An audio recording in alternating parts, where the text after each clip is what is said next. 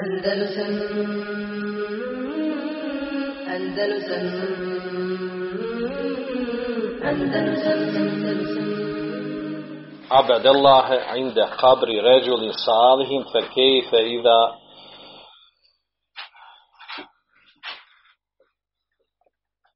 إذا abedehu, kaže poglavlje u kojem je došla prijetnja onome ko obožava Allaha kod kabura dobrog čovjeka, a kako tek ako ga obožava. Koga? Znači ono koji je kabur. Pa je ovdje navedeno, autor je naveo 3 hadisa, čini mi se, tako, 3 hadisa i onda ona poglavlja i tekst od Šejh Islama Ibn Tejmije. Znači ovo je nastavak onog nekog prijetovnog što smo imali. Uglavnom ovo poglavlje govori o tome da dobri čovjek koji bude ukopan u kaburu, da dolazi do njegovog kabura i raditi određene ibadete, da se sa time može upasti, učiniti veliki širk. Ili može činiti veli širk, novotarija, koji su put vesile koji vode u veliki širk. I odnosno poglavlje govori o tome da je odlazak na kaborove, činjenje određenih radnji i badeta oko kaborova najveće sredstvo i put koji vodi u veliki širk, i mali i veliki širk, koji su naravno jedno najvećih grijeha. Poglavlje znači govori o tome i tekstovi hadisa ukazuju na to. Pa nam čita jedan po jedan hadis. Pa je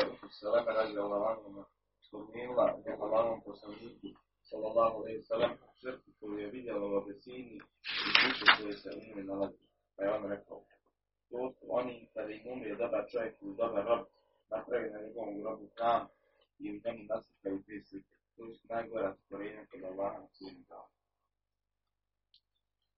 Završio je. Fahaulaj.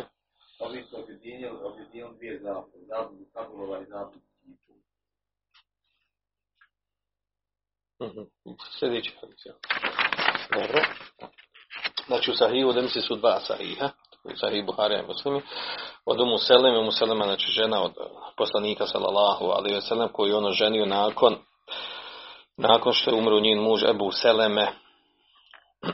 Ženio je po jednom rivajetu u 3. godini po hidži, jednom u 4. godini po hidži, a ona je bila učinila hidžu sa Ebu Seleme, sa svojim mužem u Abesiniju. Preselila je 62. godine po hidži. U osnovi hadis u 2 sahiha, u njemu je došlo da su Umu Habiba i Umu Seleme spomenule ovo, što se spominje. Da su njih dvije ovo spomenule, to da je Allahov poslanik sallallahu alejhi ve sellem rekao. U tekstu hadisa, znači, potvrđuje se ova vrlo bitna stvar, a to je da se spominje u drugim rivajetima, doduće poslije u drugim hadisima gdje spominje Ehl Kitabije, a ovdje se spominje da je poslanik sallallahu alejhi ve sellem govori o crkvi, spominje crkvu i spominje ono što se dešava u crkvama, to je da kada kod njih umre dobri čovjek,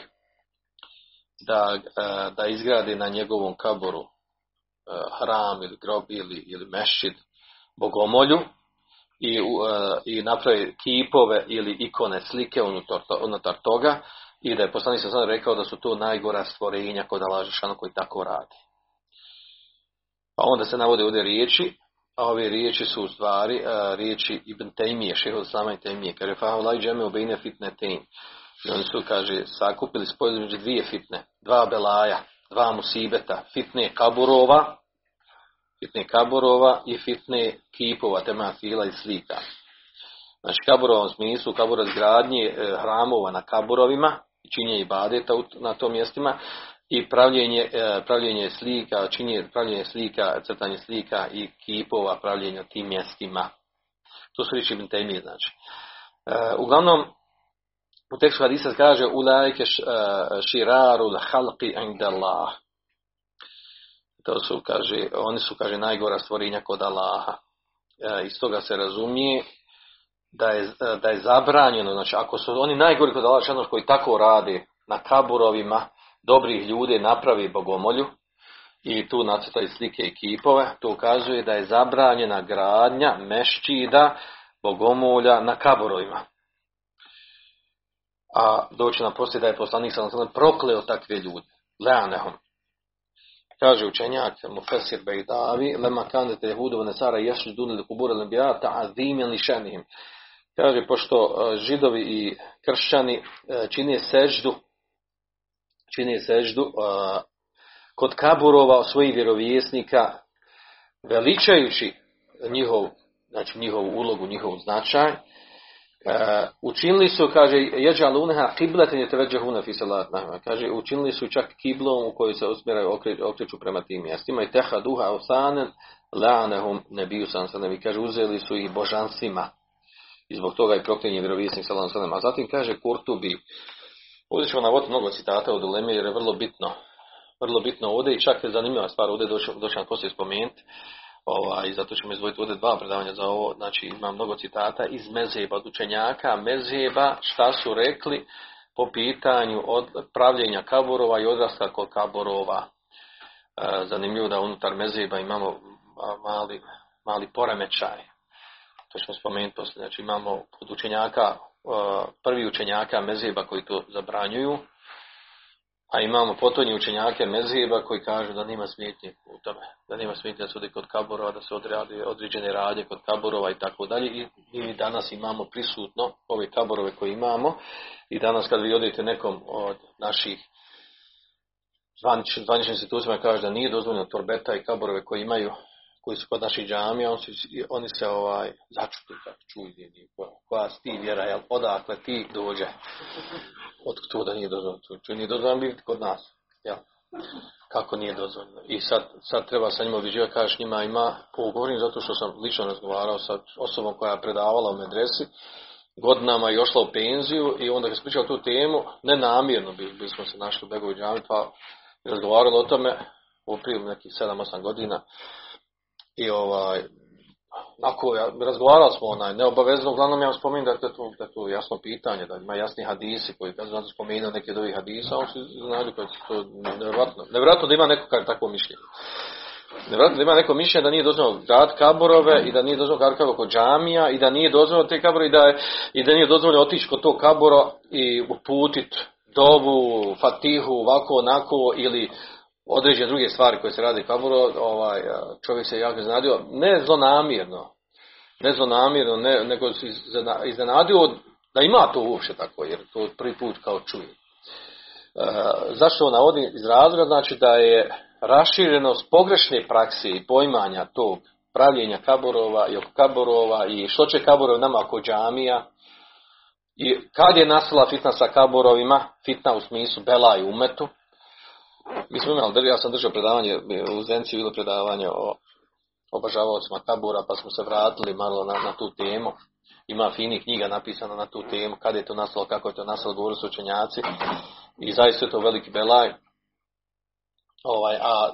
Zašto ovdje navodim ovo mjesto? Znači u ovom poglavlju se govori o tome, hadisi jasni, trebali biti jasni ko dan, a onda dolazimo do zanimljive meseli, vidjet ćete poslije, da neki fakir tumači zašto ne treba da se klanja kod kaburova, iz razloga, kaže, što boja illet zabran, illet ne, smisao zabrane klanjanja kod kabura koji je došlo u hadisma, tu ne mogu negirati, je u tome, kaže, što bojazna da se čovjek ne zaprlja od kabura zbog nečistoće kod kabura.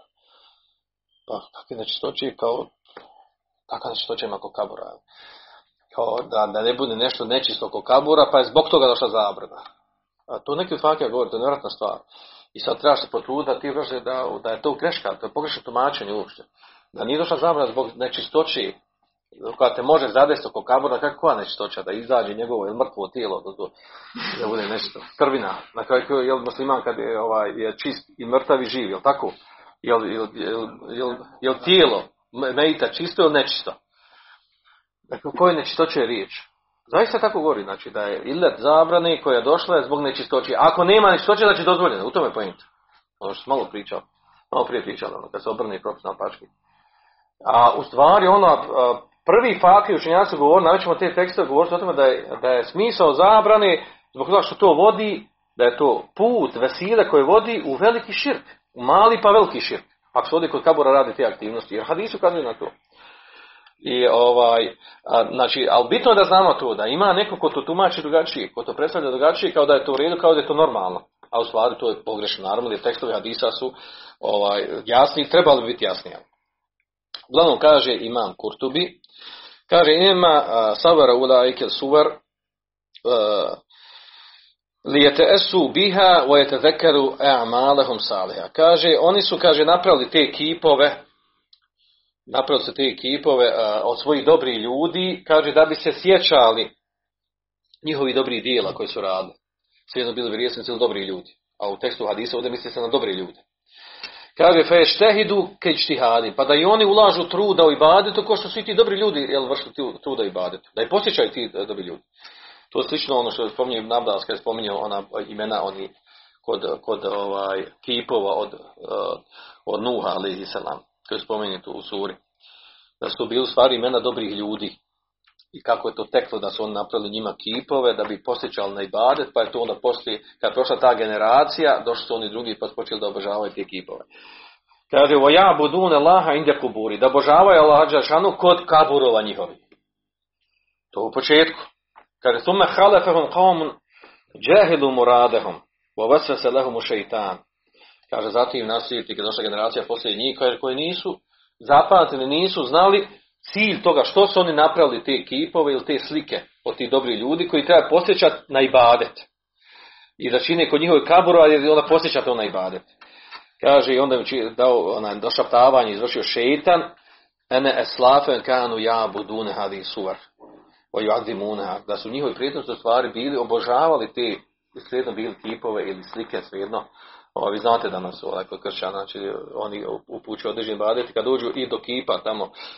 Ima kip od Isa alejhi selama ili Marije djevice ili slike imaju. Dođu do slika i upućuju određeni baditi prema slikima i prema kipovima. Kaže kanu ja budune hadi suvar wa kaže obožavali su te kipove i veličali ih, dizali na stepen. Fa hazara nabi sallallahu alejhi ve sellem an misl hada. Kaže pa je upozorio na to poslanik sallallahu alejhi ve sellem sedem li zari'atil mu'addiati ila dalik. Kako bi zatvorio puteve koji vodi u taj širk, u tome pojentu. Naravno, u kontekstu ove teme obavezno treba spomenuti i to što se desilo sa kaburu poslanika sallallahu alejhi ve sellem u mešhidi poslanika sallallahu alejhi ve sellem, kako je došlo do toga da je on ubačen unutar mešhida, kako to tumači raznorazne skupine i ko je odgovoran za to i tako dalje, vezano za ovo, znači vezano za ovu temu ovdje. Jer to je glavni neki prigovor koji kaže, prigovor vehabijima je to šta vi pričate, eto vam Saudi vaš ima kabur unutar mešćida. Dalje kaže, ove riječi što je rekao Ibn Tejmije, znači ovdje kaže da su ovi spojili dvije fitne, fitnu kaburova, znači fitnu kaburova i fitnu gradenja kipova, znači i pravili su kipove i imaju kaburove.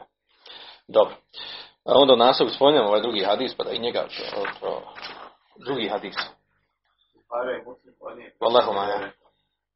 Allahumma poslanici sallallahu alejhi ve sellem bio na srcu samo što postoji, što je listo gestače. Kada je ponio sisa rekao, neka valo posredstvo na zidove i kršćane. Oni su na kaborovima svojih vjerovjesnika napravili znavu. On je upozorio na ono što svoji radu. Da nije toga, njegov bi kabor bio uzignut i srčno.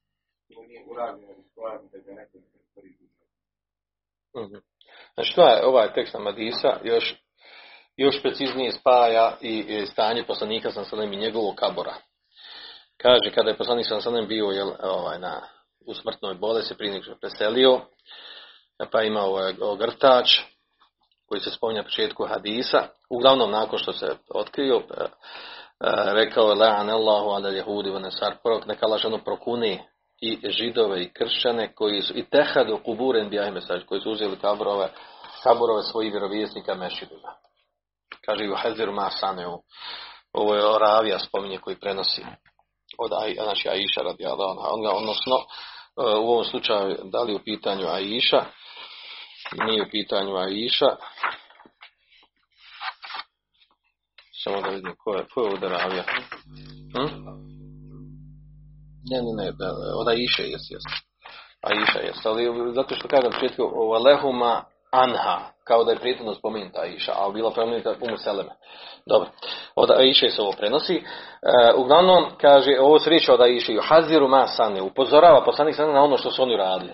A to su da učinili kabor svojih vjerovjesnika mešidima. A vi danas znate, ja ne znam jeste imali priliku da gledate, imate čak na YouTube možete naći sakupljeno, tu su neki sufijski tarikati radili, da su imaju slike i prikazano kaborove svih vjerovjesnika što postoji. Svugdje imaju kabor neki. I to unutar umeta naših, to nije tamo, a nam neko drugi. Nego naši kod muslimana imaju kabore skoro za svakog poslanika za kojih se moglo zna da ima da postoji. Kabore imaju to neki jako neobični kabor, neki dugi po 3-4 metara dug kabor. Koliki su ljudi bili, ja ne znam, uglavnom nevjerojatni kaborovi. Ja, dobra kasa. Uglavnom, to postoji, znači nevjerojatno kaborova ima toliko i to je rašireno, ti se kabore čuvaju i pripisuju se da su od tog vjerovjesnika ljudi tu dolaze, ovi koji hodaju, turisti, hodočasti i tako dalje. Znači, normalno, tu je pitanje biznis i vjerska institucija koja bdi na tim ili država koja je uključena u to, ima tu interes jedni drugi, porezuju jedni drugi. Uglavnom, znači, to je poznato toliko rašireno da je to sasvim normalno. I kao među ljudima i rašireno kao da je to sasvim u redu, da to jest tako. To jesu pravi kaburo, jesu od vjerovjesnika i sad normalno nadoveže se ova mesela. Ako su kaburo vjerovjesnika, otići kod tog kaburova, učiniti određeni ibadet od onog stepena, u najmanju ruku, da odeš na to mjesto da zmisliš da je vrijednost uputu jednu fatihu ili dobit Allahu Đelešanu na tom mjestu jer se prima dova od novotarije pa do onog većih stepena sa obrtanju u kojem kaburu, pa i tako dalje do širka obožavanja u kojem kaburu. Znači to sa stepene tih devijacija koje se dešavaju u praksi. Tu postoji tu stvarno, znači imamo nešto, da pričamo nešto, neka teorijska mesela koju mi sad trebamo znati, pravilo i idemo dalje. Nego zaista ovo postoji u stvarnosti praksi, znači nije samo kabor poslanika, nego kabor i ostali vjerovjesnika. Pogledajte, da možete naći na internet, znači, i to na našem jeziku, znači, samo ukca, znači kabor vjerovjesnika, znači izbacio vam tam serijal, znači ima duži malo video, gdje imaju, znači sve, da bilježem koji je kabor, kojeg vjerovjesnika i tako dalje. Sad, naravno historiji se ne bilo dileme od toga, znači nije potvrđeno ništa od toga od tih kaborova. Ništa tu nije potvrđeno, to tačno. Da je to ispravno, da je to zaista da su kaborovi vjerovjesnika kojima se pripisuju. Ne samo vjerovjesnika, čak i ostali ljudi, neki poznati ljudi. Da završimo tekst hadisa. Ubrize kabruhu, da nije toga, da nije čega toga, zabrane da se napravi na kaborova vjerovjesnika mešidi, kaže le ubrize kabruhu, kabor poslanika sallallahu alejhi ve sellem bi bio istaknut, bilo bi napravljeno na njemu građevina. Gajre enahu hušije en jutehade mešida, osim kao što se bojalo da ne napravi se od njeg mešid, odnosno bogomolja, da mjesto gdje ljudi čine ibadet. Mi danas imamo to, tako, jel imamo tako nešto? Imao mešid poslanika sanom, pardon, kabur poslanika sanom u mešidu su u sobi Aiše radijallahu anha, a to je sad ubačeno u mešid, ljudi tu dolaze, oni koji svakako pitanje kaburova tumači na nakaradan način, on tu dolaze i iskoristi priliku za svoje ibadete. To se dešava. Sad kako to objasniti, kako o tome govoriti, kako to spustiti u stvarnost, kako je do toga došlo, može se to spriječiti, ne može se spriječiti i tako dalje. Uglavnom,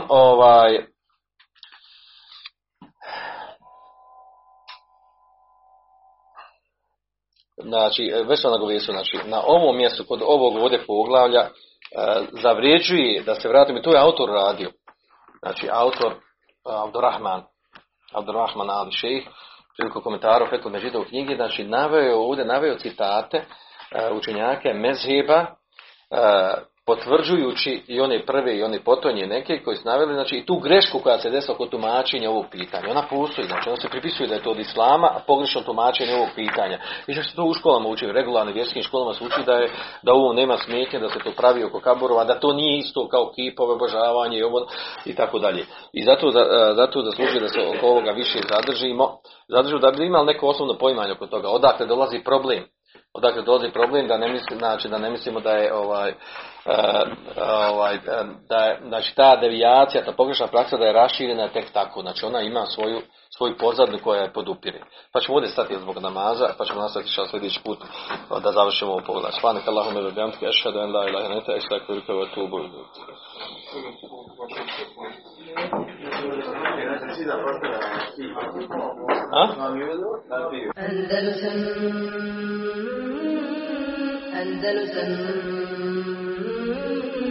Andalusam